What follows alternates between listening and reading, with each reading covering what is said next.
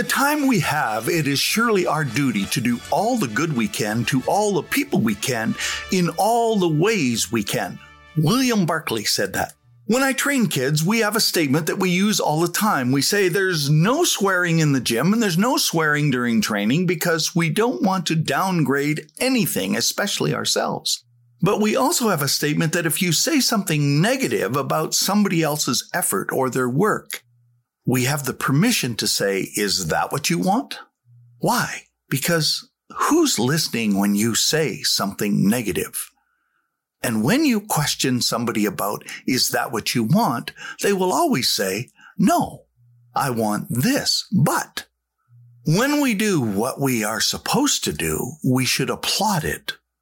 When we don't do what we should do, we should make sure that we still applaud our failure. I'm Jungle Jim Hunter, and you're listening to 831 Living Your Best Life Podcast, where we inspire participation, communicate precision, and empower performers to podium. And we hope you will tell everybody you know and anybody you meet and any relative you have to go to their favorite podcast provider or junglejimhunter.com, where you can find this podcast, or YouTube, and you can find it there as well. And subscribe. Click on download, click on like, rate and review it, and become an 831-er. We call an 831-er a first responder because just like this podcast where we're going to focus on, is that what you want? It's a first response.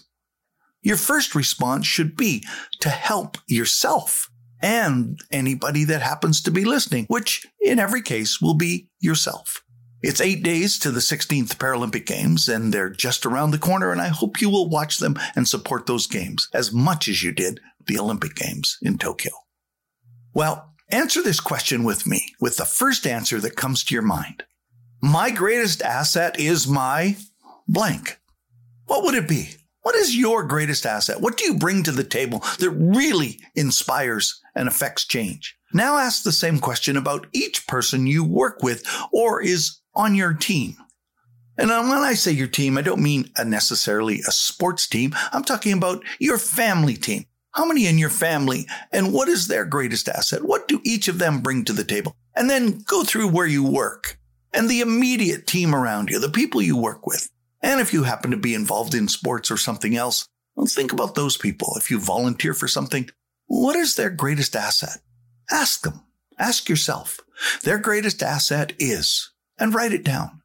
It won't take more than a minute to come up with the gifts and abilities for each of your teammates in all the different roles that you play and what they're expected to do and how they are supposed to play.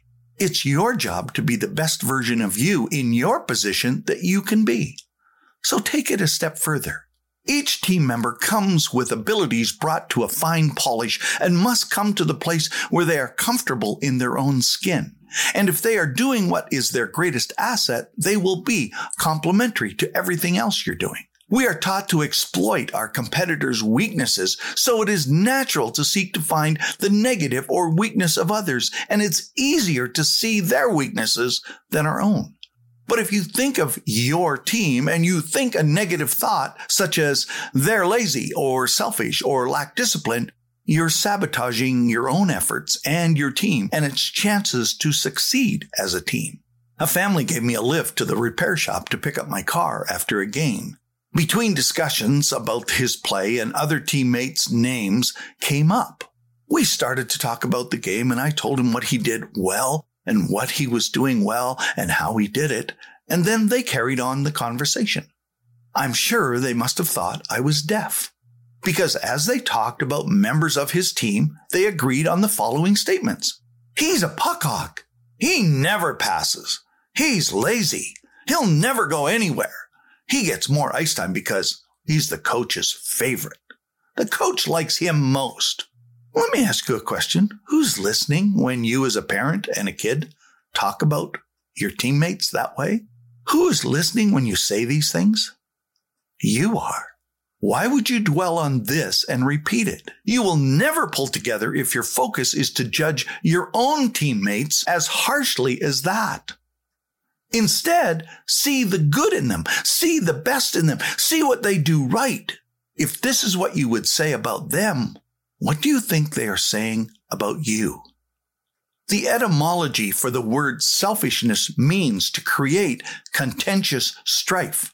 First-century writers used the word selfishness to describe a politician who procured office by illegal manipulation. Looking after yourself and your performance is proper life management. Looking after you with a self-preoccupation that hurts others is a divisive arrogance. What others do may be true, but even if it is, will it help you to review it? Absolutely not. You see, if you want the best team to be on, be the one that sees the best in others. What they do is what they do. What you do is what you do. And you can make all the difference if you will do the best for them, because it reflects who you are. Thank you for listening, and I hope you will have grown and will be living your best life with your team the next time we meet. My quote for the day: if you see the best in others, it's amazing how good you'll look.